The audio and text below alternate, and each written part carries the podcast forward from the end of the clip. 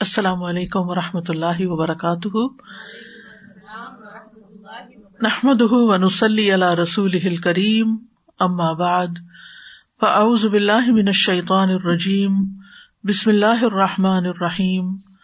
ربش رحلی صدری ویسر علی عمری وحل العقدم السانی یفق قولی۔ وَإِذَا سَأَلَكَ عِبَادِي عَنِّي فَإِنِّي قَرِيبٌ أُجِيبُ دَعْوَةَ الدَّاعِ إِذَا دَعَانِ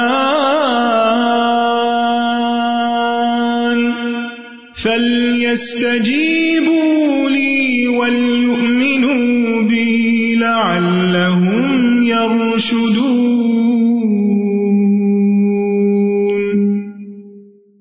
اور جب میرے بندے آپ سے میرے بارے میں سوال کریں تو کہہ دیجیے بے شک میں قریب ہوں۔ میں پکارنے والے کی پکار کا جواب دیتا ہوں۔ جب وہ مجھے پکارے، تو ان کو چاہیے کہ وہ میرا حکم مانے اور مجھ پر ایمان رکھے تاکہ وہ ہدایت پائے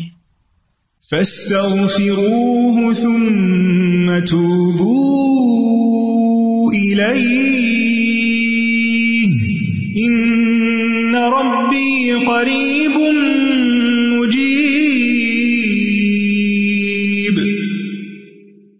اس سے بخش مانگو، پھر اس کی طرف پلٹ آؤ۔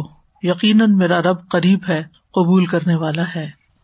الحمد للہ المتصف بل جلال اول کمال المنزہ انل انداد ول اشباہ قیوم لا ینام، عزیز لا یورام نحمد سبحان انہدانہ لسلام و نشکر علامہ حبانہ بہی من الفضل انعام تمام قسم کی حمد اللہ کے لیے ہے جو جلال اور کمال سے متصف ہے. وہ ہم سر شبی اور ہم مثل سے پاک ہے. وہ تمام کائنات کا نظام چلانے والا ہے. وہ سوتا نہیں ہے وہ غالب ہے۔ اس کا قصد نہیں کیا جا سکتا۔ ہم اللہ سبحان تعالی کی ہم سنا کرتے ہیں کہ اس نے ہمیں اسلام کی طرف ہدایت عطا کی اور ہم اس کا شکر ادا کرتے ہیں اس بات پر کہ اس نے ہمیں اسلام کے ذریعے فضل اور انعام عطا کیا۔ اللہ صلی اللہ محمد و علا عل محمد کما صلی تعلی ابراہیم و علا عل ابراہیم ان حمید مجید۔ اللہ مبارک علی محمد و علی محمد کما بارک علی ابراہیم و علا عل ابراہیم ان حمید مجید آج ہمارا ان شاء اللہ یہ آخری پروگرام ہے قریب و مجیب سیریز کا۔ الحمد للہ جس چیز کا آغاز ہوتا ہے، اس کا ایک نہ ایک دن اختتام بھی ہوتا ہے۔ اللہ سبحان تعالیٰ سے دعا ہے کہ اللہ تعالیٰ اس کو قبول فرمائے اور ہمیں اس پر عمل کرنے کی توفیق عطا فرمائے۔ آج بھی ہم متفرق دعائیں پڑھیں گے۔ مختلف اوقات میں پڑھی جانے والی دعائیں۔ ارشاد باری تعالیٰ ہے۔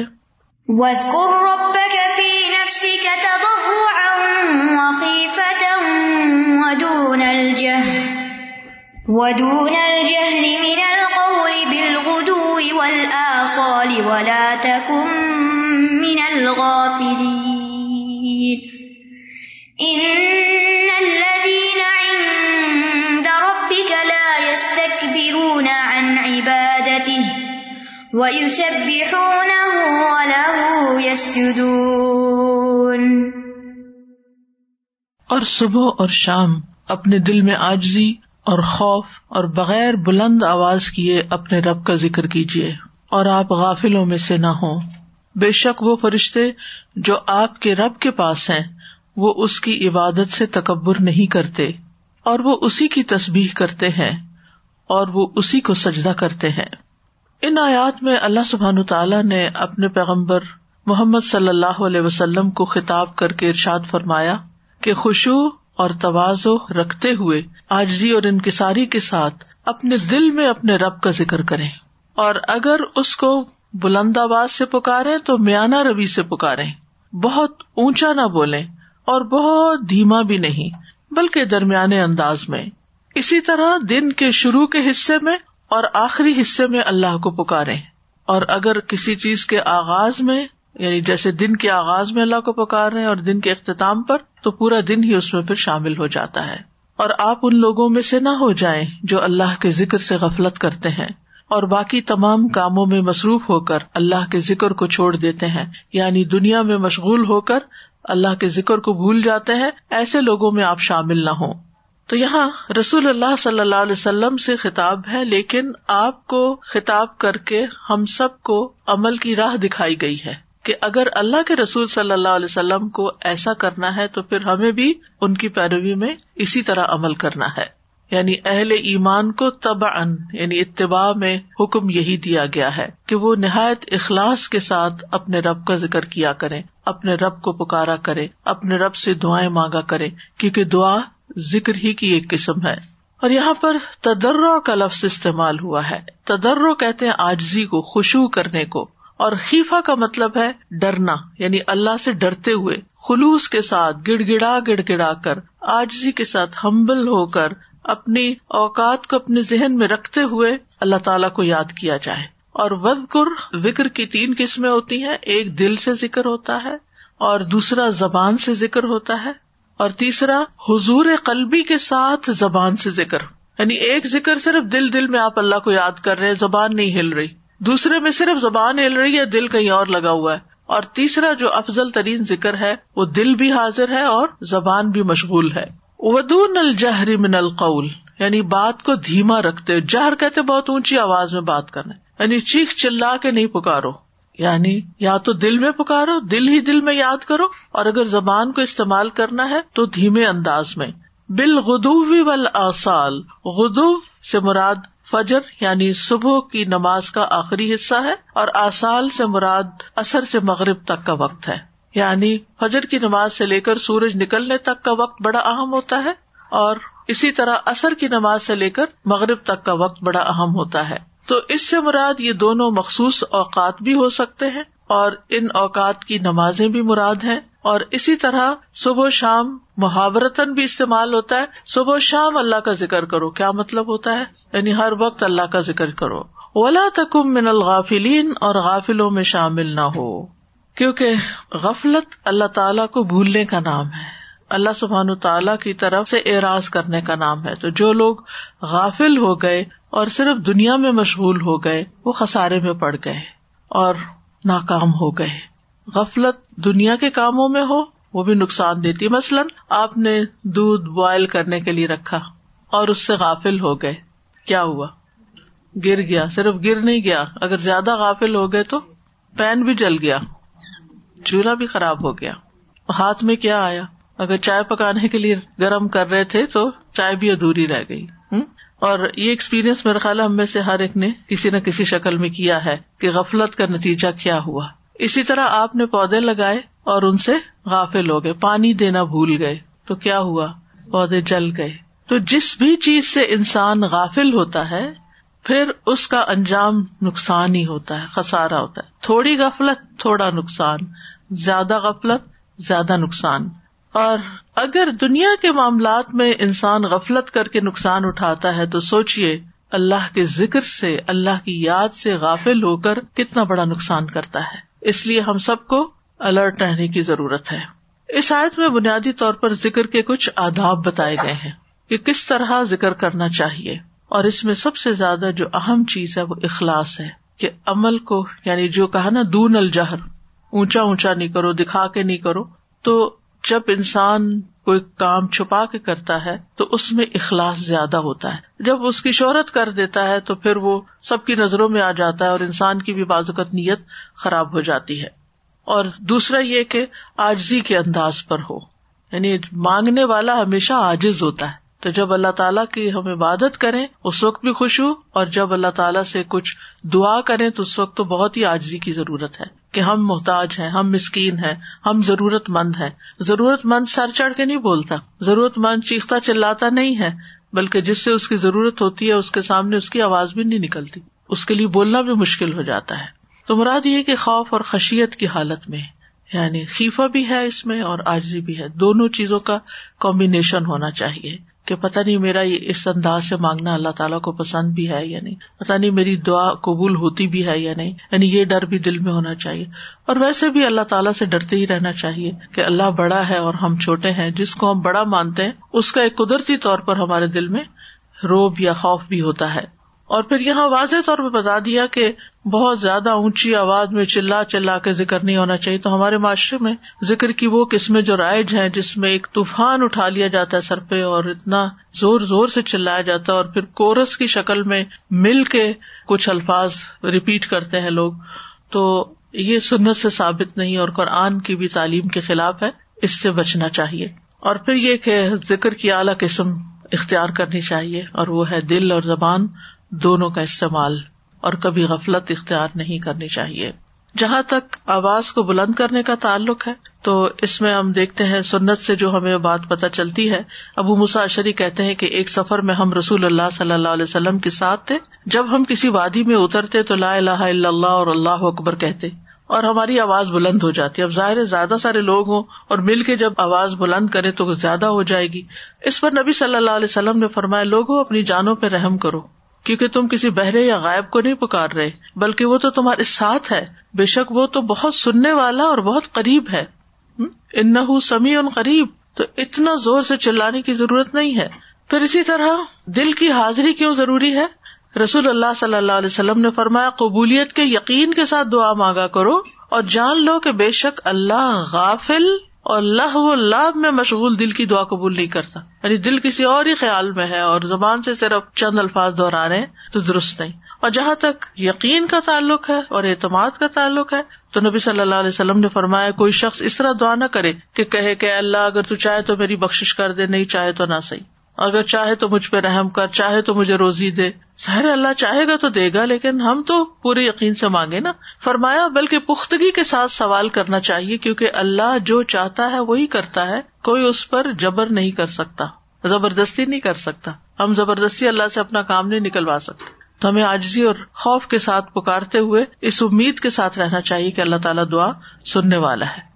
پھر فرمایا، ان الدین ان درب کلا یس تک برون عبادت ہی وہ یو سب نہ ہو یسدون یہاں فرشتوں کی صفات بتائی جا رہی ہیں۔ جب اللہ سبحان و تعالیٰ نے بندوں کو کثرت کے ساتھ ذکر کا حکم دیا، تو پھر اس کے بعد فرشتوں کی مثال پیش کی کہ وہ کیسی عبادت کرتے ہیں، وہ کیسا ذکر کرتے ہیں۔ اور جب کسی کا نمونہ ہمارے سامنے آتا ہے نا تو ہمارے اندر دیکھ کے یا سن کے اس کے بارے میں ایک شوق پیدا ہوتا ہے کہ اچھا اللہ تعالیٰ ان کی تعریف کر رہے ہیں اور ان کا وصف بیان کر رہے ہیں، تو ہمیں بھی اپنے اندر ایسا ہی وصف لانا چاہیے تاکہ ہم بھی اللہ تعالیٰ کے پسندیدہ ہوں۔ تو یوں اللہ تعالیٰ نے فرشتوں کا حال بیان کر کے ہمیں ترغیب دلائی ہے۔ نمبر ایک، فرشتے کیا کرتے ہیں کہ اللہ کے پاس جتنے فرشتے ہیں وہ تکبر نہیں کرتے۔ ان کے اندر کوئی تکبر نہیں۔ رائی کے دانے برابر تکبر بھی انسان کے لیے خطرناک ہے۔ پھر یہ لا تقبرون ان عبادت ہی محض تکبر نہیں، بلکہ اس کی عبادت میں آر محسوس نہیں کرتے، تکبر نہیں کرتے یعنی ہر وقت عبادت میں لگے رہتے ہیں۔ وہ سب بے نہ ہو اور اس کی تصبیح اور اس کی پاکی بیان کرتے ہیں۔ تصبیح کا لفظ تو ہم بہت بولتے ہیں، لیکن ہمیں یہ سمجھ نہیں آتی کہ تصبیح ہے کیا چیز۔ تصبیح ہوتی ہے اللہ سبحان و تعالیٰ کو ہر ایب اور نقص، کمی سے پاک قرار دینا۔ اور وہ بھی ہمدی ہی اگر ہو، جیسے عام طور پہ ہم پڑھتے ہیں، سبحان اللہ، وہ بھی ہمدی تو صرف ایب اور نقص کی نفی کرنا مراد نہیں، بلکہ اس کی اچھی صفات پر اس کی تعریف بھی کرنا۔ وہ لہو یس جدون اور وہ اسی کو سجدہ کرتے ہیں۔ یوں نہیں کہا وہ یس جدون ہو بلکہ فرمایا و لہو یس جدون صرف اسی کو ہی سجدہ کرتے ہیں۔ یو سب ہونا ہو و لہو یس جدون دونوں میں فرق ہے۔ تو یہاں ان فرشتوں کی بات ہو رہی ہے جو ان دا ربک ہے ملائے اعلیٰ جن کو کہتے ہیں۔ بلند فرشتوں کی مجلس یعنی اللہ تعالیٰ کے پاس رہنے والے اس کا یہ مطلب نہیں کہ نوز بلا عرش پر ساتھ ہی ہوتے ہیں کہیں۔ یہ نہیں مطلب مطلب تقرب حاصل ہے ان کو۔ اللہ کے قریب ہیں جو۔ اور پھر یہ ہے کہ وہاں پر وہ پوری توجہ کے ساتھ اور محبت کے ساتھ اللہ کی عبادت تصبیح اور سجدوں میں لگے رہتے ہیں۔ یعنی عبادت میں بھی سجدہ ہوتا ہے، لیکن اس کے علاوہ بھی اگر سجدے کا لفظ آیا ہے تو پھر اس کا کیا مطلب ہے؟ کہ اللہ کے احکامات کے آگے جھکے رہتے ہیں آج ہی اختیار کرتے ہیں۔ اور اس آیت پر سجدہ تلاوت بھی ہے۔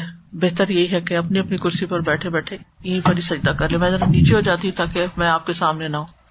تو ان آیات سے یہ بات پتہ چلتی ہے کہ اللہ کی یاد سے غافل نہیں ہونا چاہیے۔ اللہ کو یاد نہ کرنا، اللہ کا ذکر نہ کرنا، اللہ سے دعا نہ کرنا تکبر کی علامت ہے۔ بعض لوگ کہتے اللہ کو نہیں پتا ہمیں کیا ضرورت ہے، وہ خود ہی دے دے گا۔ مانگتے نہیں۔ یہ تکبر کی انڈیکیشن ہے کہ ان کے اندر اپنی بڑائی کا احساس ہے۔ بازو کا تو انسان کہتا ہے جاؤ فلاں سے معافی مانگ لو۔ کہتے میں نہیں مانگتی معافی۔ مجھے نہیں سوری کرنی۔ یہ کیا چیز ہے؟ یہ رویہ کیا ہے؟ تکبر کا رویہ ہے۔ ایک آجزی والا انسان ایسی باتیں نہیں کرتا۔ تو علماء کہتے ہیں کہ اللہ کی یاد سے غافل ہونا، غافل رہنا، اللہ سے دعا نہ کرنا، یہ بھی تکبر کی علامت ہے۔ تو جو اللہ سبحان و تعالیٰ کا جتنا زیادہ قرب چاہتا ہے کہ مجھے اللہ کا قرب نصیب ہو، جیسے حضرت آسیہ نے کہا تھا، رب ابن لی ان کا بیتن پل جنا تو پھر وہ ہر لمحے اللہ کو یاد کرتے رہتے ہیں۔ یعنی کبھی دل میں، کبھی زبان سے، کبھی دل اور زبان دونوں کے ساتھ۔ اور کبھی اگر موقع نہیں، تو صرف زبان سے بھی۔ یعنی ٹھیک ہے، کم درجے کا ذکر ہے، لیکن ذکر تو ہے نا۔ زبان کچھ اور تو نہیں بول رہی، اسی کا نام لے رہی ہے، یا اسی کا کلام پڑھ رہی ہے، یا اسی کی تصویر کر رہی ہے۔ تو جیسے جیسے حالات ہو ہر وقت حالت ایک جیسی نہیں ہوتی، ہر وقت ایک جیسے کام نہیں ہوتے۔ بعض اوقات لوگوں کی مجلس میں ہوتے ہیں، ہم زبان سے ذکر نہیں کر سکتے، تو ہم دل میں اس کی یاد ضرور رکھے بعض اوقات ہم کسی ایسے کام میں لگے ہوتے ہیں جیسے کھانا پکا رہے ہیں کوئی اور کام کر رہے ہیں، دل، دماغ ذرا مشغول ہے اس میں، لیکن زبان سے ہم کچھ نہ کچھ، جن لوگوں کو ماشاء اللہ قرآن حفظ ہے یا جو صورتیں حفظ ہیں، آپ نے دیکھا ہوگا جو حفظ ہے نا، وہ پانی کی طرح بہتا جاتا ہے۔ آپ نے بھی تجربہ کیا ہوگا۔ مثلاً رات کچن سنبھالتے سنبھالتے آخری چیز سورت الملک آرام سے آپ پڑھ سکتے ہیں اور بغیر اٹکے بغیر رکے، کیونکہ وہ ہر روز پڑھنی ہوتی ہے تو بھولتی نہیں پھر۔ تو وہ چلتی چلی جاتی ہے۔ لیکن اس وقت پوری آیتوں کے اوپر دل دماغ حاضر نہیں ہوتا۔ مگر آپ کا ایک چونکہ دل دماغ حاضر نہیں ہے تو اس لیے مجھے اب پڑھنی نہیں، یہ غلط بات ہے۔ وہ پڑھیں۔ یعنی جیسا بھی موقع ہو، جیسی بھی حالت ہو، جیسی بھی کیفیت ہو، اس سے دور نہ ہو تو ان آیات سے بہرحال یہی بات پتہ چلتی ہے کہ جو اللہ کے جتنے قریب ہوتا ہے، وہ اتنا ہی اللہ کو یاد کرنے والا ہوتا ہے۔ اللہ کا قرب اللہ کی یاد کے بغیر نہیں ملتا۔ اگر ہم قرب کے حریث ہیں تو پھر اس کو کبھی فارمل عبادت میں جیسے فرشتے لائز تقبرون ان عبادت ہی اور کبھی تسبیح کر کے اور کبھی اس کے آگے سجدہ ریز ہو کر اور کبھی اس کے حکم پر عمل کر کے عملی شکل جو ذکر کی ہے، یہ ساری اختیار کریں گے۔ تو مومن جو ہے وہ ہر چیز کو دیکھ کے، ہر نشانی کو دیکھ کے اللہ کو یاد کرتا ہے۔ تو کائنات کی بڑی بڑی نشانیوں میں سے چاند کا طلوع ہونا ہے، خاص طور پر پہلی رات کا چاند جب غائب ہونے کے بعد نظر آتا ہے۔ آپ دیکھیں کہ اس وقت بہت زیادہ سوشلائزنگ ہو رہی ہے، لوگ مل رہے ہیں، آ رہے ہیں، جا رہے ہیں۔ بڑا ہی اچھا لگ رہا ہے۔ کیوں؟ کیونکہ دو سال کووڈ کے ایک گیپ آیا۔ تو عربی میں ایک محاورہ بھی ہے زر غبن تصد حبن کہ کبھی کبھی ملاقات کیا کرو تو محبت بڑھے گی۔ اگر روز ہی ملنا شروع کر دیا تو وہ چیز جاتی رہے گی۔ بہرحال، تو چاند بھی جب دو تین دن آخری راتوں میں نظر نہیں آتا، تو پھر جب طلوع ہوتا ہے تو نیا ہو جاتا ہے پھر سے، اور پھر بہت اچھا لگتا ہے۔ تو اس وقت بھی مومن جب خوش ہوتا ہے، نیا چاند دیکھ کر ہر کوئی خوش ہوتا ہے۔ چاند نظر آ گیا۔ اسی لیے اس کو ہلال کہتے ہیں کیونکہ اس میں انسان آواز بلند کرتا ہے۔ اللہ کا مانا یہی تو اس وقت بھی وہ اپنے رب کو یاد کرتا ہے۔ اور نبی صلی اللہ علیہ وسلم نے ایسے تمام مواقع پر ہمیں دعائیں سکھا دی ہیں۔ تو سنت کی پیروی بھی اور اللہ کی یاد بھی اور عبادت کی نیت بھی یہ ساری چیزیں ہونی چاہیے۔ یعنی صرف ایک روٹین میں نہیں کہ چاند نظر آ گیا تو یہ دعا پڑھ لے یا ایک دوسرے کو فارورڈ کر دے نہیں۔ کیا کیا نیت ہے؟ سنت کی پیروی، عبادت کی نیت اور ذکر۔ اور اللہ تعالیٰ سے مانگنا، کیونکہ اللہ تعالیٰ کو مانگنا بڑا پسند ہے ہمارا۔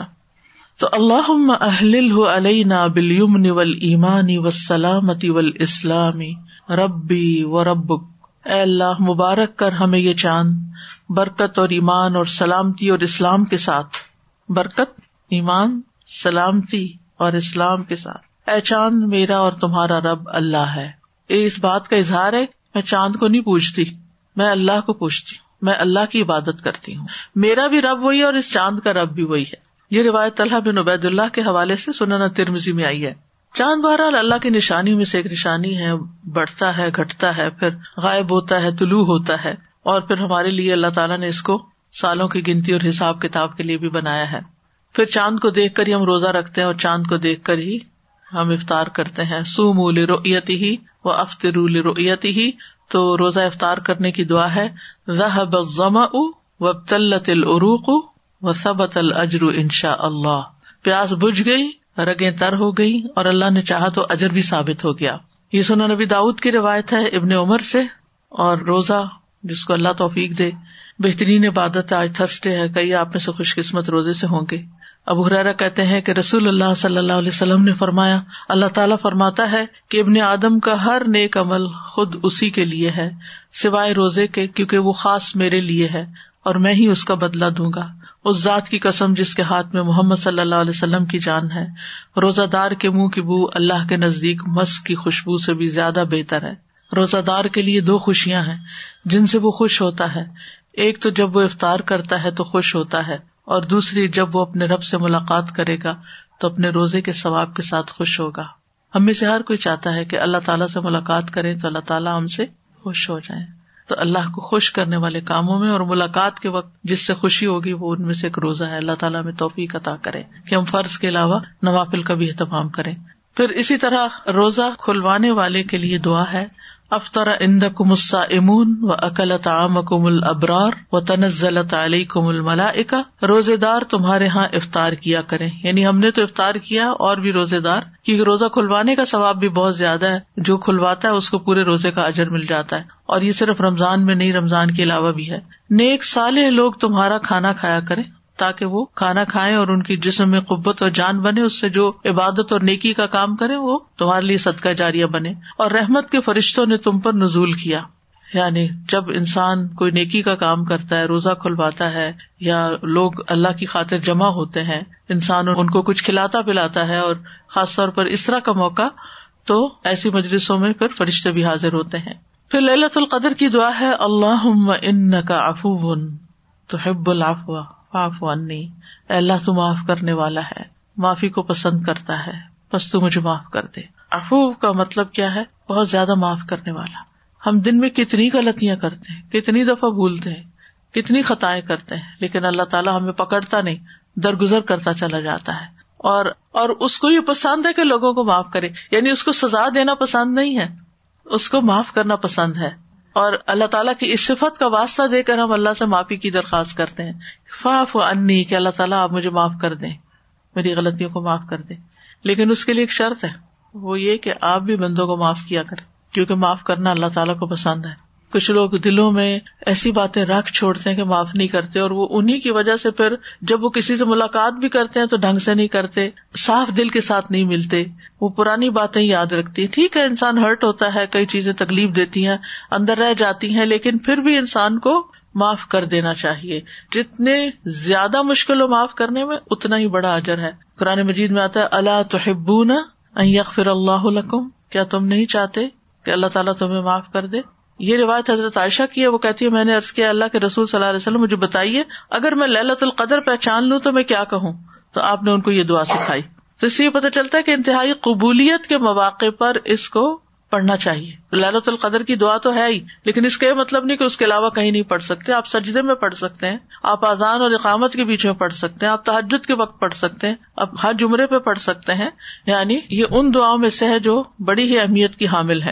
اور للت القدر تو آپ کو معلوم ہے کہ جو اس رات کی خیر سے محروم رہا، وہ ہر خیر سے محروم رہا۔ پھر اس کے بعد سجدہ تلاوت کی دعائیں۔ سجد وجہ الذي خلقه وشق سمعه وبصره بحوله وقوته۔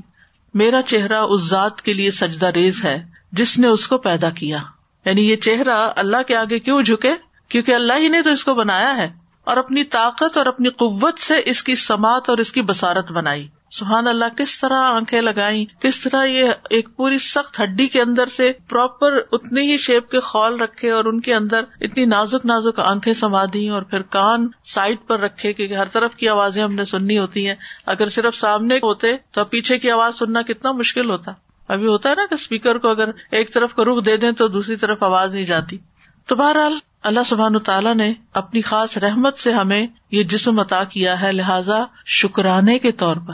یعنی سجدے کو اور نماز کو احسان جتا کے نہیں بلکہ شکر ادا کرنے کے طور پر ادا کرے پھر ایک اور دعا ہے اللہ مغفر لی بحا اللہ محت انی بحا وزرن و احدث بلی بحا شکرن و تقبل ہا منی کما تقبل تمن ابد کا داود سجدہ اے اللہ، اس کی وجہ سے مجھے بخش دے۔ یعنی جو میں سجدہ کر رہا ہوں، ہم بازو کا سجدہ تلاوت کو اتنی امپورٹینس نہیں دیتے کہ کوئی نہیں، بعض علماء کہتے ہیں کہ کوئی فرض نہیں ہے، واجب نہیں ہے، کام چلتا ہے۔ نہیں، یہ سجدہ بھی بخش کا سبب ہو سکتا ہے۔ تو اے اللہ، اس کی وجہ سے مجھے بخش دے۔ یعنی سجدہ جو میں کر رہا ہوں، مجھے اس کی وجہ سے بخش دے۔ یعنی سجدہ بھی ہے اور بخش کی دعا بھی ہے ساتھ۔ اے اللہ، اس کے ذریعے میرے بوجھ دور کر دے۔ کتنے بڑے بڑے بوجھ ہیں جو ہمارے دلوں پہ پڑے ہوئے ہیں۔ ارے اللہ، میرے لیے اس کے ذریعے شکر پیدا کر دے اور اسے مجھ سے قبول فرما لے، جیسے تو نے اپنے بندے داؤد کا سجدہ قبول فرمایا۔ اور یہ دعا جو ہے، یہ حضرت ابو سعید خدری نے خواب میں سنی تھی ایک درخت سے۔ وہ کہتے ہیں کہ میں نے خواب میں دیکھا، گویا میں ایک درخت کے نیچے ہوں اور درخت سورت سعد پڑ رہا ہے۔ جب وہ آئے تو سجدہ پر آیا تو اس نے سجدہ کیا اور اپنے سجدے میں یہی دعا پڑی تو میں صبح رسول اللہ صلی اللہ علیہ وسلم کے پاس گیا اور آپ کو اس کی خبر دی۔ آپ نے فرمایا، اے ابو سعید، تم نے بھی سجدہ کیا تھا؟ میں نے کہا، نہیں۔ آپ نے فرمایا کہ تم درخت کی نسبت سجدہ کرنے کے زیادہ مستحق تھے۔ وہ تو درخت ہے۔ تم انسان ہو، تمہیں تو ضرور سجدہ کرنا چاہیے اسی لیے جب ہم سجدہ تلاوت آئے، سنتے بھی ہیں، تو بھی ہم سجدہ کرتے ہیں۔ پھر آپ صلی اللہ علیہ وسلم نے سورت سعد کی تلاوت فرمائی۔ جب آپ سجدے کی آیت پر آئے تو آپ نے سجدے میں یہی دعا پڑی جو اس درخت نے پڑی تھی۔ تو بہرحال بہت ہی خوبصورت دعا ہے یہ۔ اگر یاد ہو جائے تو بہت اچھا ہے۔ اور سجدہ جو ہے یہ رب کے قرب کا ذریعہ ہے۔ رسول اللہ صلی اللہ علیہ وسلم نے فرمایا، سجدہ کرتے ہوئے بندہ اپنے رب کے سب سے زیادہ قریب ہوتا ہے۔ بس سجدوں میں کثرت کے ساتھ دعا کیا کرو۔ تو نماز کے سجدے میں انسان مصنون دعاؤں کے علاوہ بھی دعائیں پڑھ سکتا ہے۔ اور سجدہ تلاوت میں ان میں سے کوئی بھی دعا انسان پڑھ سکتا ہے۔ شیخ ابن اسامین سے پوچھا گیا، کیا سجدہ تلاوت کی کوئی مخصوص دعا ہے؟ تو انہوں نے جواب دیا، سجدہ تلاوت دوسرے سجدوں کی طرح ہی ہے۔ اور نبی صلی اللہ علیہ وسلم نے اللہ کے اس فرمان سب بے حسم رب اللہ کے بارے میں فرمایا کہ اسے اپنے سجدوں میں پڑھا کرو یعنی سبحان ربی اللہ وہ کہتے ہیں کہ اس پر ہم کہتے ہیں کہ انسان جب سجدہ تلاوت کرے تو وہ یہ دعائیں پڑھ سکتا ہے، سبحان ربی اللہ سبحان اک اللہ ربنا و بحمد کا اللہ مغفرلی اور اللہ کا سجد تو و بکا آمن تو و کا اسلم تو سجد وجہ للذی خلقہ و صورہ و شق سمعہ و بصرہ بحولہ و قوتہ اے اللہ، میں نے تیرے لیے سجدہ کیا، میں تجھ پر ایمان لایا، میں تیرا فرما بردار ہوا۔ اور میرے چہرے نے اس ذات کو سجدہ کیا جس نے اس کو پیدا کیا، اسے شکل دی، اس میں کان اور آنکھیں بنائی بڑی برکتوں والا ہے اللہ جو بہترین پیدا کرنے والا ہے۔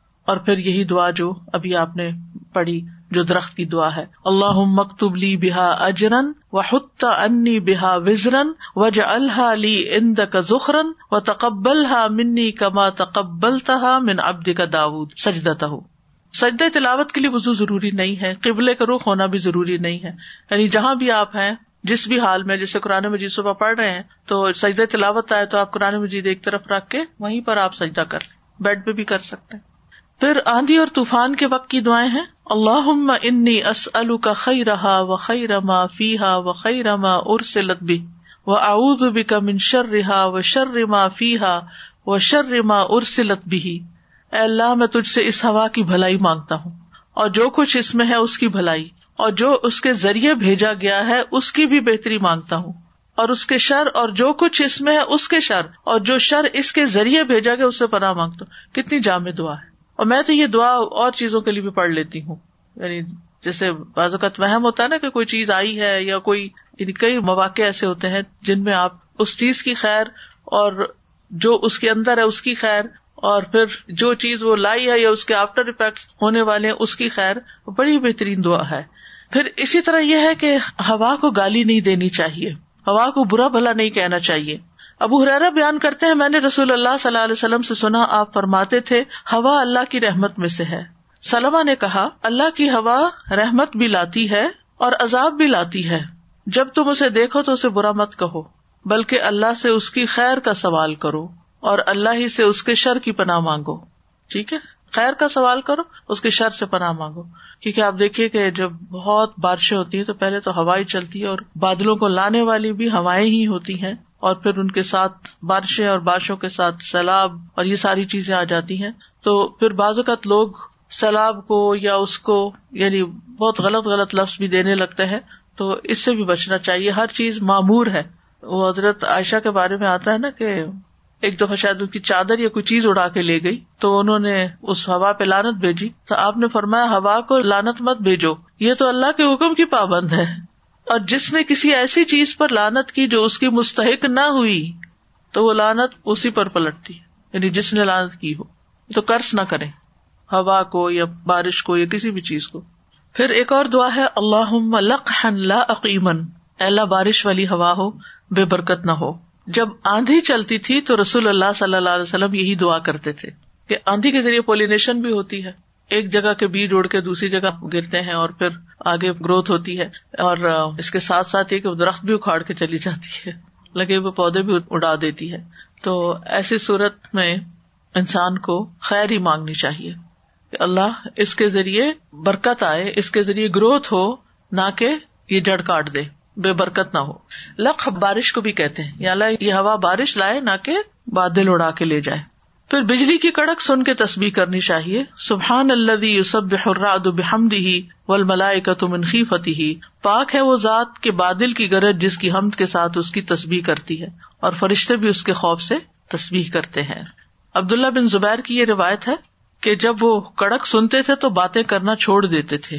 یعنی جب بادل گرج رہے ہوتے تھے تو باتیں نہیں کرتے تھے اور یہ دعا پڑھنا شروع کر دیتے تھے۔ پھر بارش طلب کرنے کے لیے دعائیں۔ یعنی اگر بارش نہیں ہو رہی تو پھر دعا مانگے اللہ مسق عبادک و بہا امک ون شر رحمتک و احی بلدک المیت۔ اللہ، اپنے بندوں اور اپنے جانوروں کو پانی پلا، اپنی رحمت عام کر دے اور اپنی خشک زمین کو تر و تازہ کر دے۔ کتنی خوبصورت دعا ہے۔ یعنی صرف یہ نہیں کہ اللہ بارش برسا یا اللہ بارش برسا، یہ بھی الفاظ ہیں اور یہ بھی الفاظ ہیں۔ یعنی اصل میں ہمیں مانگنے کا ڈنگ نہیں آتا۔ ہم کہتے ہماری دعا قبول نہیں ہوتی، لیکن بات یہ کہ کمی ہمارے اندر ہی ہوتی ہے کہ ہمیں طریقہ ہی نہیں آتا۔ تو الفاظ کا صحیح استعمال اور خوبصورت استعمال جو ہے وہ بھی اللہ کی رحمت لاتا ہے۔ تو اے اللہ، اپنے بندوں اور اپنے جانوروں کو پانی پلا۔ تو بارش آئے گی تو پانی پیئیں گے نا۔ اپنی رحمت عام کر دے۔ بارش رحمت بھی ہے۔ اپنی خشک زمین کو تر و تازہ۔ زمین کی بھی خیر خائی اور بندوں کی بھی اور جانوروں کی بھی سب کو اپنی بات کوئی نہیں کی کہ اللہ، ہمیں پانی پلا۔ باقی سب کی خیر چاہیے۔ تو آپ سب کی خیر چاہے، خیر آپ کی طرف لازمی پلٹے گی۔ سب کی خیر میں ہماری خیر ہے کیونکہ ہم اس کا حصہ ہے اگر ہم نعمتوں کو ابیوز کرتے ہیں تو وہ دراصل اپنے آپ کے لیے مصیبت کھڑی کر رہے ہیں۔ نبی صلی اللہ علیہ وسلم جب بارش کے لیے دعا کرتے تو یہ الفاظ استعمال کرتے تھے۔ پھر ایک اور دعا ہے اللہ مسقنا اللہ مسقنا اللہ مسقنا اللہ ہم پر بارش برسا، ہمیں سیراب کر دے۔ اللہ ہم پر بارش برسا اللہ ہم پر بارش برسا۔ انس بن مالک کہتے ہیں کہ ایک آدمی جمعے کے دن مسجد نبی میں اس دروازے سے داخل ہوا جو ممبر کے بالکل سامنے تھا، جبکہ رسول اللہ صلی اللہ علیہ وسلم کھڑے ہو کر خطبہ دے رہے تھے۔ تو وہ رسول اللہ صلی اللہ علیہ وسلم کے سامنے آ کر کھڑا ہو گیا۔ کہنے لگا اللہ کے رسول صلی اللہ علیہ وسلم، مال مویشی ہلاک ہو گئے، راستے ٹوٹ پھوٹ گئے، آپ اللہ سے دعا کریں کہ اللہ تعالیٰ بارش برسائے۔ تو رسول اللہ صلی اللہ علیہ وسلم نے ہاتھ اٹھا کر دیر اینڈ دین یہ دعا مانگی تھی اللہ مسکنا اللہ مسکنا اور ایک اور دعا بھی ہے اللہ مسکنا غیفن مغیفن مری ان ناف ان غیر دار عاجل غیر عاجل اللہ، ہم پر بارش برسا ازحد مفید، مددگار، بہترین انجام والی جو شادابی لائے۔ نفع دینے والی ہو، نہ کہ نقصان دینے والی۔ جلد آنے والی ہو، نہ کہ دیر سے آنے والی۔ یعنی بہترین دعا ہے یہ بھی۔ اور یہ جابر بن عبد اللہ کی روایت ہے۔ وہ کہتے ہیں کہ رسول اللہ صلی اللہ علیہ وسلم کے پاس کچھ لوگ بارش نہ برسنے کی وجہ سے روتے ہوئے آئے۔ یہاں تو چونکہ اکثر بارش اور یہ سب موسم آتے رہتے ہیں بہت فریکوینٹلی تو ہمیں ان لوگوں کی تڑپ اور طلب اور ضرورت کا احساس بھی شاید نہ ہو کہ جو صحرائی علاقوں میں رہتے ہیں۔ تو وہ روتے ہوئے آپ کے پاس آئے۔ تو آپ نے پھر یوں دعا فرمائی۔ جابر کہتے ہیں کہ اس دعا کے فوراً بعد ان پہ بادل آ گئے۔ بارش برس گئی۔ کتنی خوبصورت دعا ہے۔ کہ اے اللہ، ہم پہ بارش برسا ازحد مفید، مددگار، بہترین انجام والی، جو شادابی لائے، نفع دینے والی، نہ کہ نقصان دینے والی، جلد آنے والی، نہ کہ دیر سے آنے والی۔ سب کچھ کور ہو گیا۔ پھر الحمد للہ رب العالمین، الرحمٰن الرحیم، مالک یوم الدین، لا الہ الا اللہ یفعل ما یرید، اللہم انت اللہ لا الہ الا انت الغنی و نحن الفقراء۔ انزل علینا الغیث وجعل ما انزلت لنا قوتا و بلاغا الہین تمام تعریف اللہ کے لیے جو سب جہانوں کا رب ہے۔ بے حد مہربان، نہایت رحم والا، قیامت کے دن کا بادشاہ۔ اللہ کے سوا کوئی معبود نہیں۔ وہ کرتا ہے جو وہ چاہتا ہے۔ اے اللہ، تو ہی اللہ ہے۔ تیرے سوا کوئی معبود نہیں۔ تو غنی ہے اور ہم محتاج ہیں۔ ہم پہ بارش برسا۔ اور جو تو برسائے، اسے ایک مدت تک ہمارے لیے قوت اور مقاصد کے حصول کا ذریعہ بنا۔ یعنی جو بارش آئے وہ دیر تک فائدہ پہنچائے، صرف آنے جانے والی نہ ہو۔ حضرت عائشہ کہتی ہیں اس دعا کے بارے میں کہ لوگوں نے رسول اللہ صلی اللہ علیہ وسلم سے بارش نہ ہونے کی شکایت کی۔ آپ نے ممبر رکھنے کا حکم دیا اور وہ عیدگاہ میں رکھا گیا عیدگاہ بڑی جگہ تھی جہاں زیادہ لوگ جمع ہو سکتے تھے۔ اور آپ نے لوگوں سے ایک ایسے دن کا وعدہ کیا جس میں وہ سب نکلیں گے۔ سارے کی ساری بستی باہر آئے گی۔ حضرت عائشہ کہتی ہیں کہ اس وقت رسول اللہ صلی اللہ علیہ وسلم تشریف لائے جب سورج کا کنارا ظاہر ہو گیا یعنی سورج نکل آیا۔ آپ نے ممبر پر بیٹھ کر اللہ تعالیٰ کی تکبیر کہی، اللہ تعالیٰ کی حمد و ثنا بیان کی، پھر فرمایا، تم نے اپنے علاقوں کے خشک ہونے اور بارش کی آمد کے زمانے میں تاخیر کی شکایت کی ہے اور یقیناً اللہ تعالیٰ نے تمہیں حکم دیا ہے کہ تم اس سے دعا کرو۔ وقال رب کو مدونی استجب لکھو اور اس نے تم سے وعدہ کیا کہ وہ تمہاری دعا قبول کرے گا۔ اور پھر یہی دعا فرمائی، جس میں شروع میں الحمد للہ رب العالمین رحمان الرحیم، مالک یوم الدین، اور اس کے آگے بھی۔ پھر حضرت عمر کی بھی ایک دعا ہے اللہ جل رزق اللہ رؤوس الجبال۔ اے اللہ، ان کے رزقوں کو پہاڑوں کی چوٹیوں میں پیدا کر دے۔ وہ کیا چیز ہے؟ عبداللہ ابن عمر کہتے ہیں، جو حضرت عمر کے بیٹے ہیں، کہ حضرت عمر نے قحط سالی کے سال کہا، جو شدید قحط کا سال تھا، اور عمر رضی اللہ عنہ نے دیہاتیوں کی امداد کے لیے کوئی کسر نہ چھوڑی تھی۔ اونٹوں، گیہوں، تیل اور تمام قسم کی پیداوار سے مدد کی۔ ظاہر ایمرجنسی کی سچویشن تھی۔ ایمرجنسی ریلیف تھا ایک طرح سے۔ یہاں تک کہ تمام پیداوار قحط کی وجہ سے خشک ہو گئی۔ اس وقت حضرت عمر دعا کرنے لگے۔ اللہ جل رسک ہوں ملا روس الجبال اللہ، ان کے رسکوں کو پہاڑوں کی چوٹیوں میں پیدا کر دے۔ یعنی برف برسا اور بادل آئے کیونکہ پہاڑی علاقے میں کبھی آپ رہے ہوں تو وہاں پر زیادہ آتے ہیں بادل اور پھر وہاں جب بارش برستی ہے تو پھر وہ پانی وہاں نہیں رہتا بہ کے نیچے دریاؤں میں آ جاتا ہے۔ تو دور رس سوچا نا۔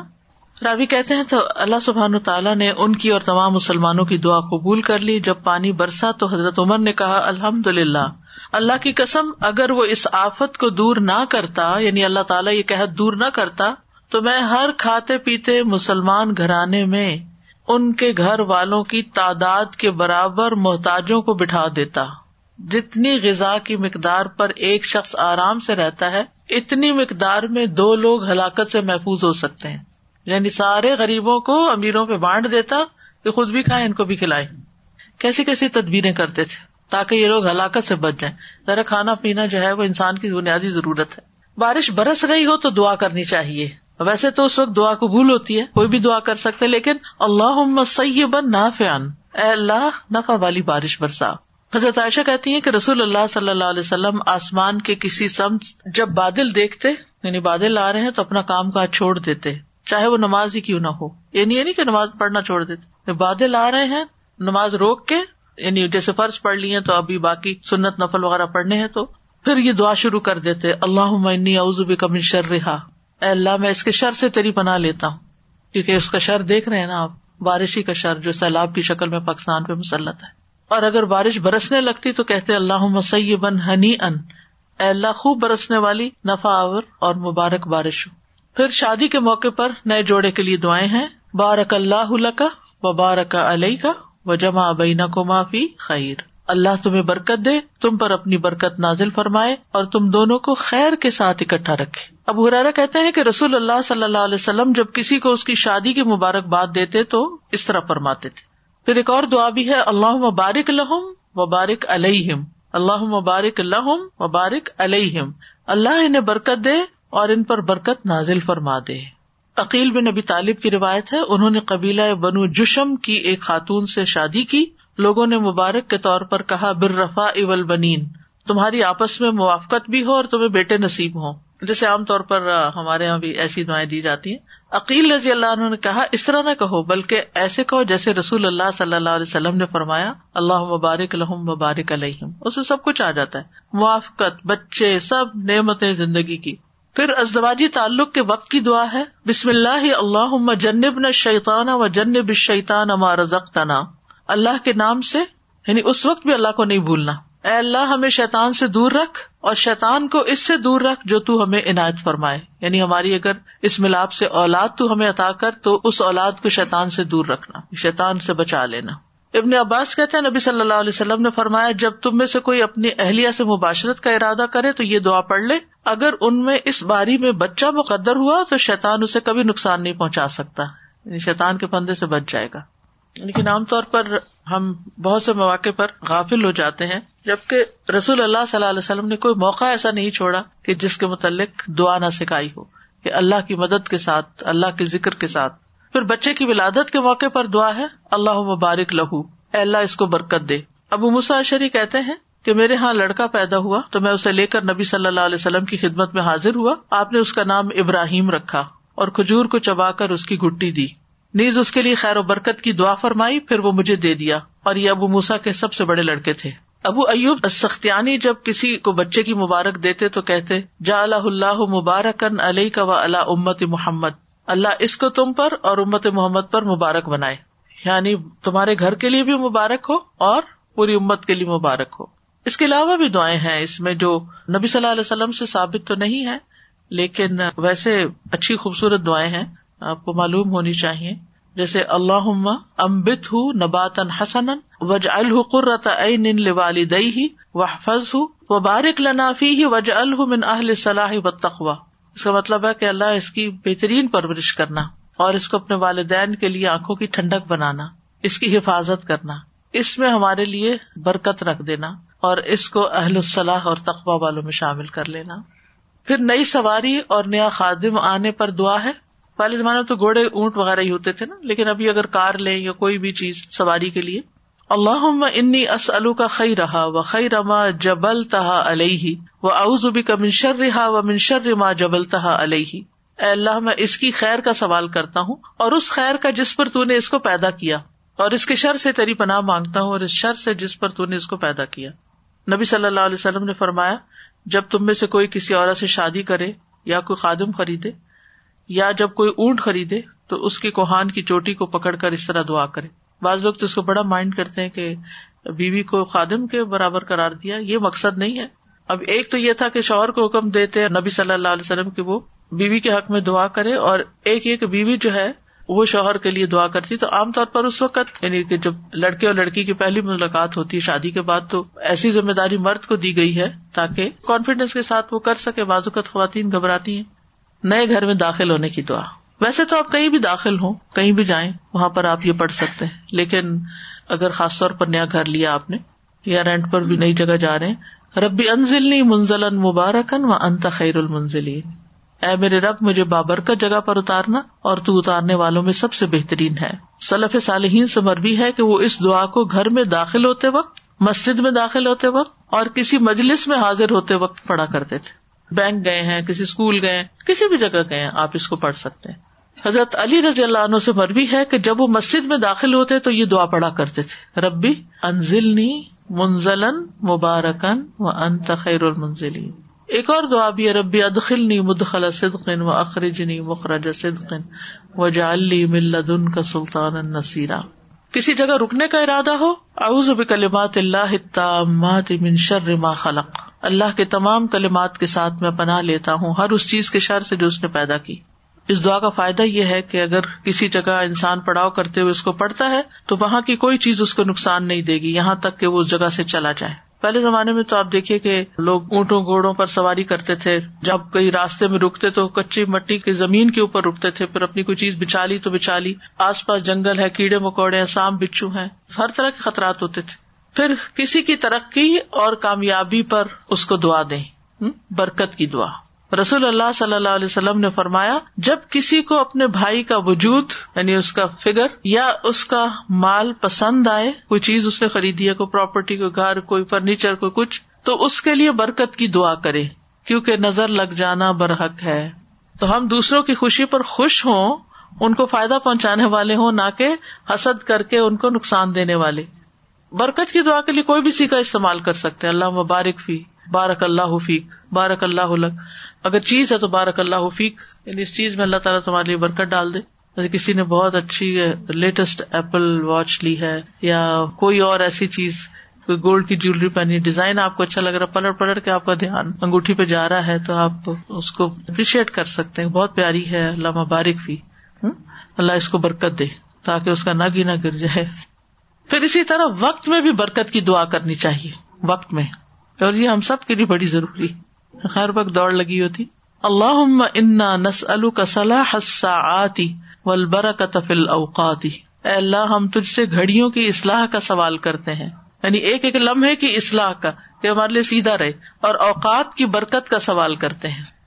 پھر ہے اللہ لا تدا فی غمرتن ولا تخنا اللہ غرتن ولا تجعلنا من الغافلین اے اللہ، ہمیں ہماری غفلت میں نہ چھوڑنا، ہمیں ہماری بے خبری میں نہ پکڑ لینا کہ ہم غافل بیٹھے اور موت آ جائے، اور ہمیں غافل لوگوں میں سے نہ بنانا، غافلوں میں شامل نہ کرنا۔ پھر اطاعت میں مددگار دعائیں، کہ اللہ سبحان و تعالیٰ کی ہم اطاعت کریں فرما برداری کریں، اچھے اچھے کام کریں۔ یہ معاویہ بن قرہ کی دعا ہے۔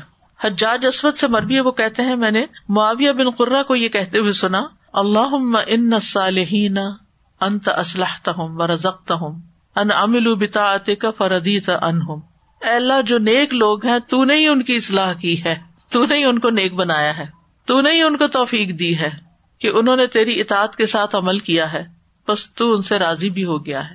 خوش قسمت ہے۔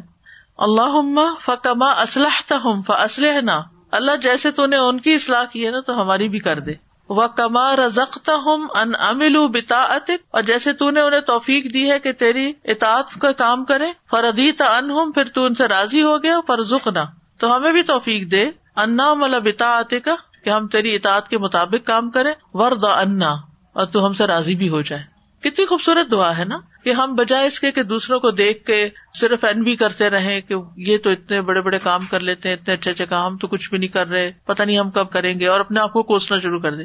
کبھی اپنے آپ کو کوسے مت، ٹھیک ہے، اپنا محاسبہ ضرور کرے لیکن خواہ مخواہ کوس کے اور منفی باتیں کر کے اپنے مرائل کو اور ڈاؤن نہ کرے بلکہ توفیق مانگے اللہ سے کہ اللہ، انہوں نے اچھے کام کیے، تو نے ان کو توفیق دی، تو ان سے راضی ہو گیا۔ ہمیں بھی توفیق دے، ہم بھی اچھے کام کریں تو ہم سے بھی راضی ہو جائے۔ عربی نہیں یاد ہوتی، نہ سے اردو میں مانگ لیں۔ ٹھیک ہے نا؟ پھر ہے اللہ آئزنی بتا اتک اے اللہ، مجھے اپنی اطاعت کے ساتھ عزت بخش۔ کیونکہ بعض اوقات ہم اللہ کی اطاعت کا کام چھوڑ دیتے ہیں کہ شاید وہ کرنے سے ہماری عزت نہیں ہوگی۔ یا لوگ ہمیں کوئی ویلو نہیں دیں گے، یا لوگ ہمیں ریسپیکٹ نہیں دیں گے، یا لوگ ہمیں حقیر سمجھیں گے۔ ہم نے حجاب کر لیا یا ہم نے کوئی دین کی بات کر لی تو لوگ شاید ہمیں معمولی انسان سمجھے لیکن اے اللہ، ہم ہر موقع پہ ہر جگہ تیری اطاعت کرے اور اس اطاعت کے ساتھ تو ہمیں عزت دے۔ بلا تخنی بیماسیت اور اپنی نافرمانی کے ساتھ ذلیل نہ کرنا۔ کیونکہ الٹیمیٹلی تو اللہ ہی کے پاس جانا ہے نا۔ اور اگر اللہ کو ناراض کر کے گئے تو پھر قیامت کے دن رسوائی ہی رسوائی ہے۔ اللہ عمر زخنی مواسات من قطر تا علیہ رسق کا بیما وسعت علیہ من فضل کا اے اللہ، جس کا تو نے رسک تنگ کیا ہے، مجھے ان کی غم خاری کی توفیق عطا فرما۔ اس وجہ سے کہ تو نے اپنا فضل مجھ پہ فراخ کیا ہے۔ اللہ تو نے مجھے دیا ہے، مجھے توفیق دے کہ جن کو نہیں دیا میں ان کا غم ہلکا کر سکوں۔ کوئی بھی چیز، علم ہے اسکلز ہے کیونکہ انسان کے پاس جو چیز نہیں ہوتی، ضرورت کی، اس پر غمگین ہوتا ہے۔ تو کسی کو بھی سائڈ دیکھیں، کسی بھی مسئلے میں، اور اگر آپ کے پاس وہ چیز ہے کہ آپ اس کی ہیلپ کر سکتے ہیں، تو اس کے ساتھ احسان کریں۔ جیسے وہ بل والدین یا احسان ہے نا اچھا کتنی دفعہ ہوتی ہے کہ ہمارے والدین بعض اوقات کسی بات پہ دکھی ہوتے ہیں۔ مثلاً کیسے دکھی ہوتے ہیں کہ وہ کوئی دوسرا ہمارا بہن بھائی جو ہے وہ بیمار ہے، یا اس کی کوئی جاب نہیں ہے، یا وہ کسی مسئلے میں گرا ہوا ہے۔ تو ہم والدین کو تسلی دے سکتے ہیں۔ ان کو اچھی اچھی باتیں سنا سکتے ہیں، ان کو سوچ پازیٹو کر سکتے ہیں۔ یہ بھی اسی میں آتا ہے۔ اسی طرح یعنی انسان احسان کرتا ہے اپنے مال کے ساتھ، اپنے علم کے ساتھ، اپنی اسکلس کے ساتھ، اپنے وقت کے ساتھ اور اپنی جاہ کے ساتھ۔ جاہ کا مطلب ہوتا ہے منصب۔ بعض اوقات اللہ تعالیٰ آپ کو اپنے خاندان کے اندر ایک ایسا مقام دیتا ہے کہ دوسرے لوگ آپ کی بات سنتے ہیں۔ آپ روٹوں کو منا سکتے ہیں، آپ اصلاح کر سکتے ہیں۔ ہوتا ہے نا خاندان کے کچھ لوگ ایسے تو ان کا ایک روب ہوتا ہے۔ اگر آپ ان میں سے ایک ہیں کہ آپ کو بڑی آپا سمجھ کے یا خالہ ماسی سمجھ کے اگر آپ کی کوئی بات سننے کو تیار ہے، تو آپ اپنا وہ جو ایک منصب ہے یا اپنا ایک مقام جو ہے، اس کو استعمال کرتے ہوئے دوسروں کے کام آئے یعنی اس میں بھی بخل نہیں کرنی چاہیے کہ اگر آپ کسی کی کوئی ہیلپ کر سکے ابو معاویہ کہتے ہیں، میں نے سعید بن اسلم کو یہ حدیث بیان کی۔ یہ جعفر بن محمد کی دعا میں سے ہے۔ تو انہوں نے کہا، یہ معزز لوگوں کی دعا ہے۔ پھر ہے، ایک اور دعا۔ عشفنی من نو میں بل یسیر و جال سہری فیتا عطق اللہ، مجھے تھوڑی نیند کے ساتھ تسلی اور اطمینان عطا فرما۔ تھوڑا سا سونا بھی کافی ہو، کیونکہ پھر ہم اپنے اوپر ترس کھاتے رہتے۔ آج نیند کم ہو آج دیر سے سوئے، آج جلدی اٹھ گئے، آج نیند نہیں پوری ہوئی۔ اور پھر ہر کام کے اندر وہ ایک عجیب سی چیز رہتی ہے۔ آج سوئے نہیں نا، اس لیے چہرہ اترا ہوا، آج سوئے نہیں۔ اس لیے یہ نہیں کام ہو سکا، آج سوئے نہیں تو۔ بہرحال ابراہیم سے مروی ہے کہ ہمام بے منبع اپنے سجدے میں یہ دعا کیا کرتے تھے کہ اللہ مجھے تھوڑی نیند کے ساتھ تسلی اور اطمینان عطا فرما۔ یعنی مجھے تھوڑی نیند کافی ہو جائے اور میری بیداری کی حالت کو اپنی اطاعت میں لگا دے جتنی دیر میں جاگوں میں تیری فرما برداری کرتا رہوں۔ وہ کہتے ہیں کہ وہ تھوڑی ہی دیر سویا کرتے تھے اور بیٹھے بیٹھے ہی بس سوتے تھے اور پھر جاگ کر اپنے کام کیا کرتے تھے۔ اصل میں دعاؤں کی وجہ سے تقدیر بدل جاتی ہے۔ دعاؤں کی وجہ سے انسان کی ساری زندگی تبدیل ہو جاتی ہے۔ ہم اس کو معمولی چیز سمجھتے ہیں۔ ہم یقین کے ساتھ نہیں کرتے۔ ہمارا طریقہ ٹھیک نہیں ہوتا، ورنہ اللہ تعالیٰ کے خزانوں میں کمی نہیں ہے۔ وہ سب کچھ دے سکتا ہے۔ میں کہہ رہی تھی استاد کہ دعا دراصل کنیکشن ہے نا اللہ تعالیٰ کے ساتھ۔ اللہ تعالیٰ کے ساتھ کمیونیکیشن ہے ہماری ایک طرح سے گفتگو کہہ لیں اللہ تعالیٰ کے ساتھ ہے۔ ذریعہ بالکل۔ تو جتنی دعا کریں گے اتنا ہی زیادہ اللہ ہی کو یاد کر رہے ہیں اور اللہ ہی سے سب کچھ مل رہا ہے۔ تو اس سے اللہ تعالیٰ کے ساتھ محبت میں ہی اضافہ ہوتا ہے۔ تو واقعی یہ اتنی خوبصورت بات ہے نا، یہ جو اشفی من نومن خلیل یہ تو میں بھی اکثر جو ہے، مجھے یہ عربی نہیں پتا تھی، لیکن میں بہت کم سونے کا اگر کبھی ایسا ہوتا تھا تو میں اللہ تعالیٰ سے یہ دعا کرتی تھی کہ یہ دس پندرہ منٹ کی جو نیپ ہے نا، اللہ تعالیٰ مجھے اس کے بعد بالکل فریش کر دیجیے تو الحمد للہ یہ ساری جتنی بھی دعائیں نا، اس وقت یہ ہماری چھوٹی چھوٹی ضروریات کی ہیں، جن کے لیے شاید ہم بہت پریشان رہتے ہیں، لیکن اللہ تعالیٰ کے ساتھ یہ ہمارا تعلق کتنا مضبوط کرتی ہیں یہ دعائیں۔ بالکل۔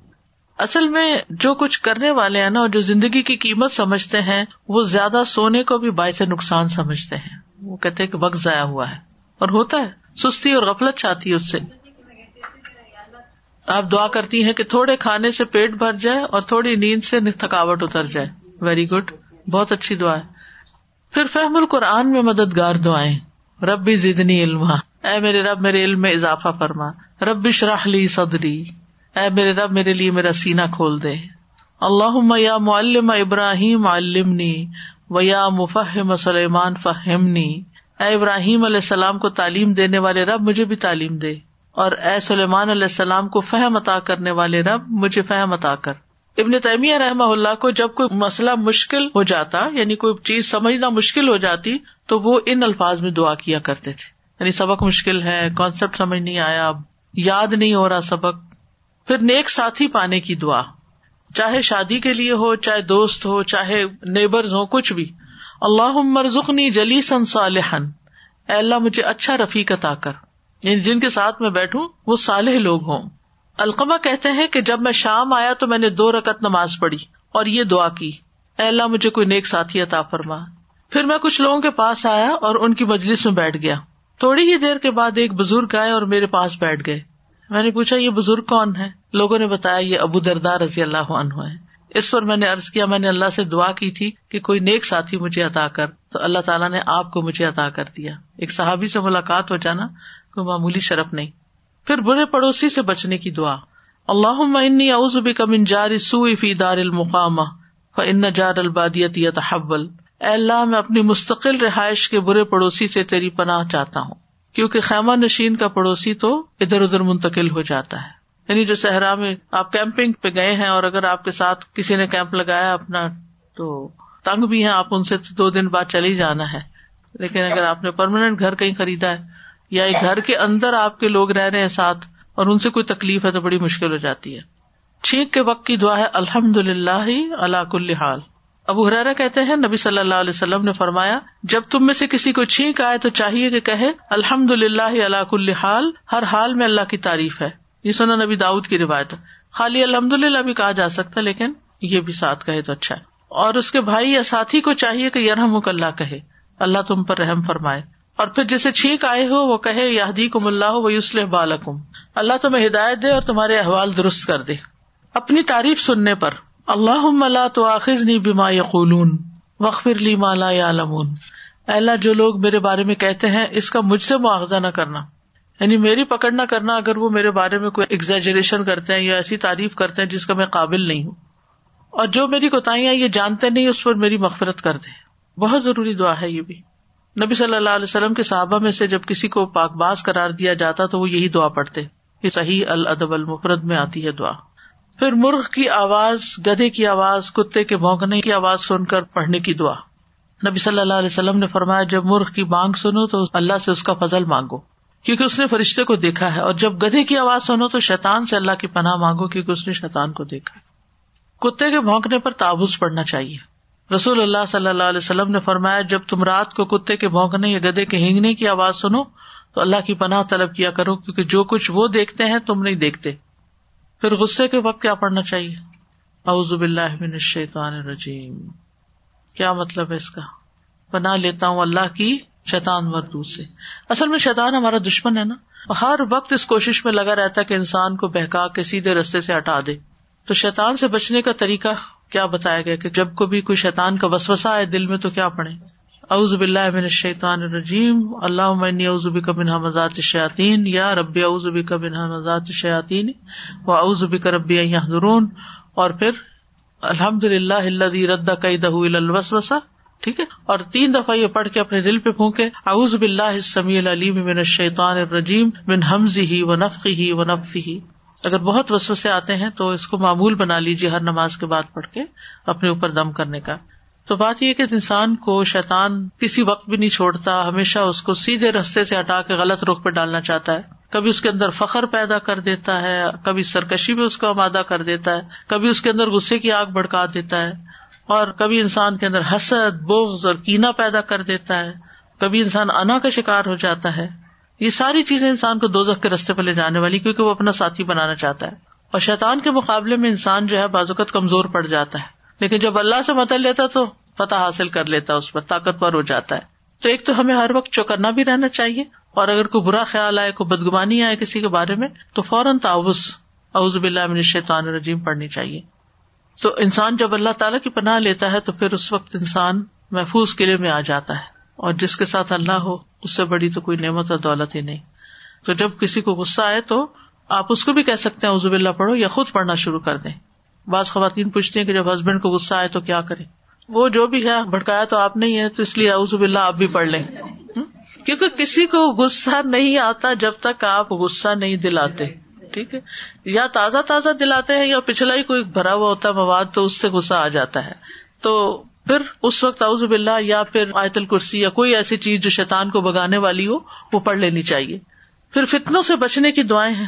یہ جو طرح طرح کے فتنے روز سنتے ہیں آپ اس معاشرے کے اندر، خاص طور پہ اور ویسے بھی اوور آل بھی دنیا میں تو اعوذ باللہ من عذاب القبری و اعوذ باللہ من عذاب النار و اعوذ باللہ من الفتنی ما ظہر منہا و ما بطن و اعوذ باللہ من فتنة العور الكذاب۔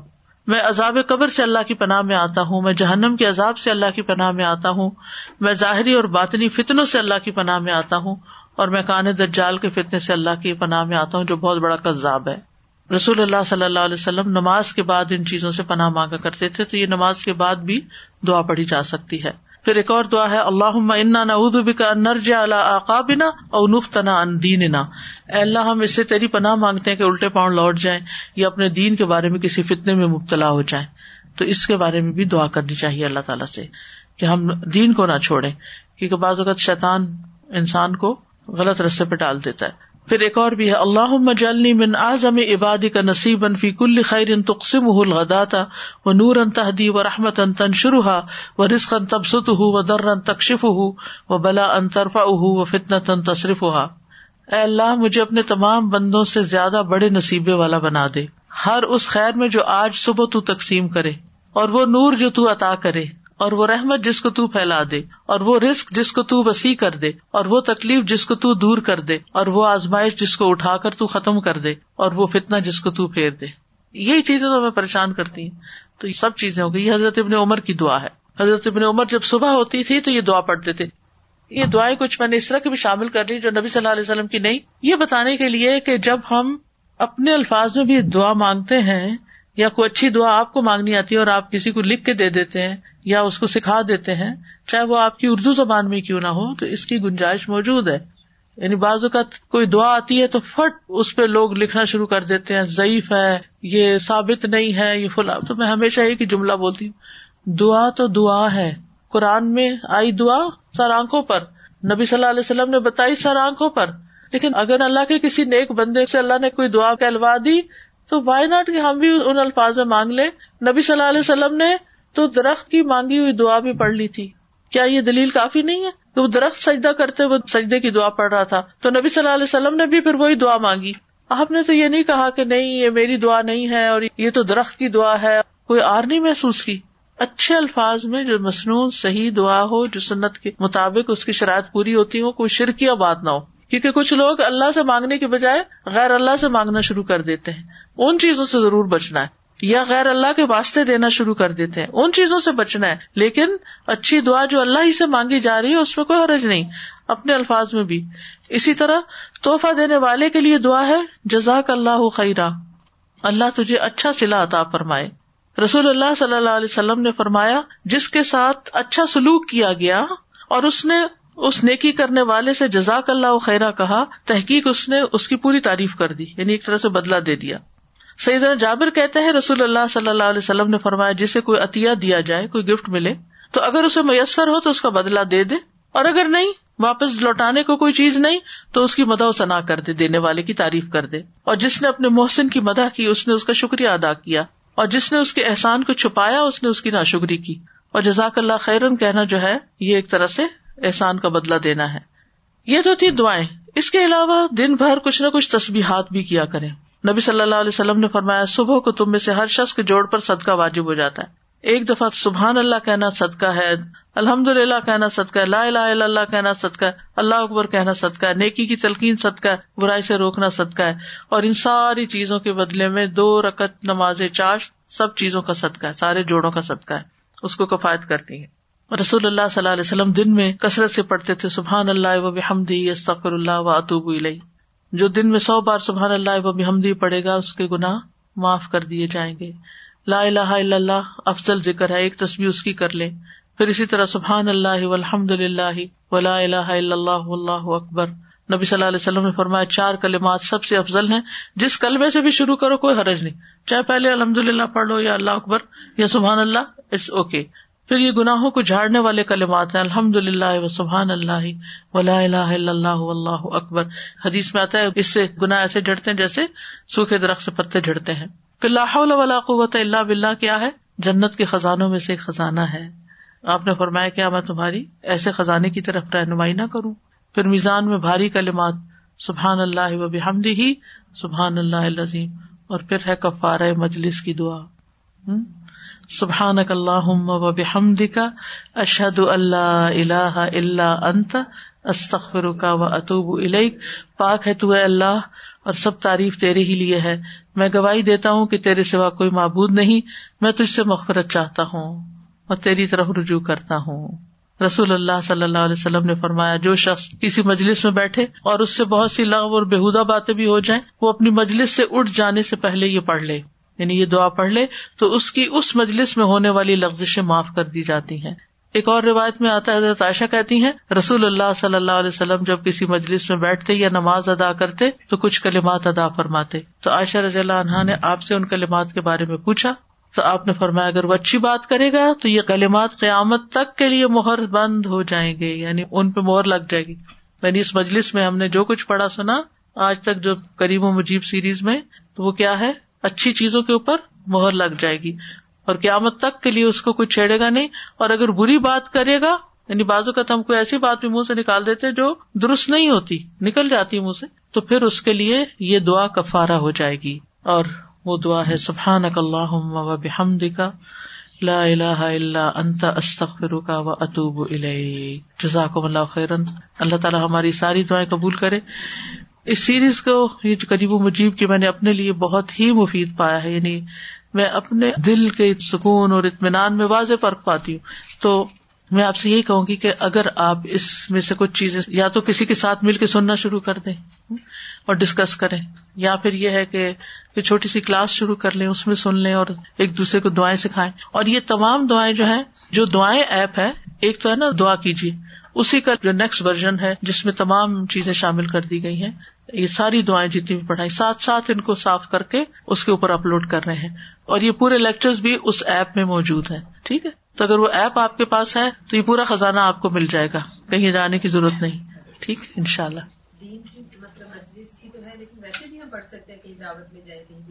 کسی بھی مجلس، صرف دین کی مجلس کی دعا نہیں ہے، ہر مجلس کے لیے۔ کسی کھانے پہ گئے ہیں، کہیں بھی سب کے ساتھ بیٹھے ہیں۔ دعوتوں میں تو بہت سخت ضرورت ہے کیونکہ کچھ نہ کچھ منہ سے ایسی بات نکل جاتی۔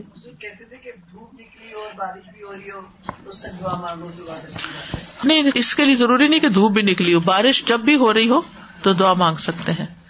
اور یہ آپ کو معلوم ہے کہ خوشی کا موقع ہو یا غم کا جو بھی کیفیت ہو انسان کو مانگتے رہنا چاہیے۔ ہر حال میں یعنی ایک تو فارمل طریقے سے دعا مانگنا اور ایک یہ چلتے پھرتے اٹھتے بیٹھتے کہیں پر بھی آپ ہوں۔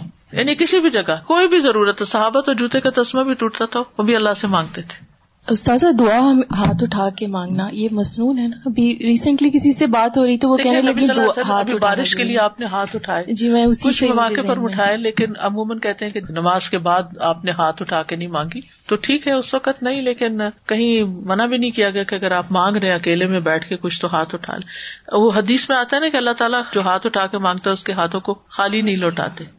سادہ جی یہ جو دعائیں ایپ ہے نا، میں اپنا پرسنل ایکسپیرینس کے ساتھ شیئر کرنا چاہتی ہوں۔ اتنی خوبصورت ایپ ہے اور اتنی محنت اور اتنی محبت سے آپ نے بنوائی ہے اور بنانے والوں نے بنائی ہے۔ جمعے کے دن جو سعد الاستجابہ ہے نا، میں اس وقت یہ ایپ کھول کے بیٹھتی ہوں اور اپنے بچوں کو بھی کہتی ہوں۔ اور الحمد للہ ساری دعائیں اتنی کلیکٹو ایک ساتھ جمع ہے اور بیچ میں کہیں کہیں درود بھی آ رہا ہوتا ہے اور اللہ کی حمد کی کلمات بھی آ رہے ہوتے ہیں۔ تو یہ بہت فائدے مند ایپ ہے، یہ ہم سب کے فونس پہ ہونی چاہیے۔ اوکے جزاکم اللہ خیرن بارک اللہ فیکم واخر دعوانا ان الحمد للہ رب العالمین. سبحانک اللہم و بحمدک، اشہد ان لا الہ الا انت، استغفرک و اتوب الیک. السلام علیکم و رحمۃ اللہ وبرکاتہ.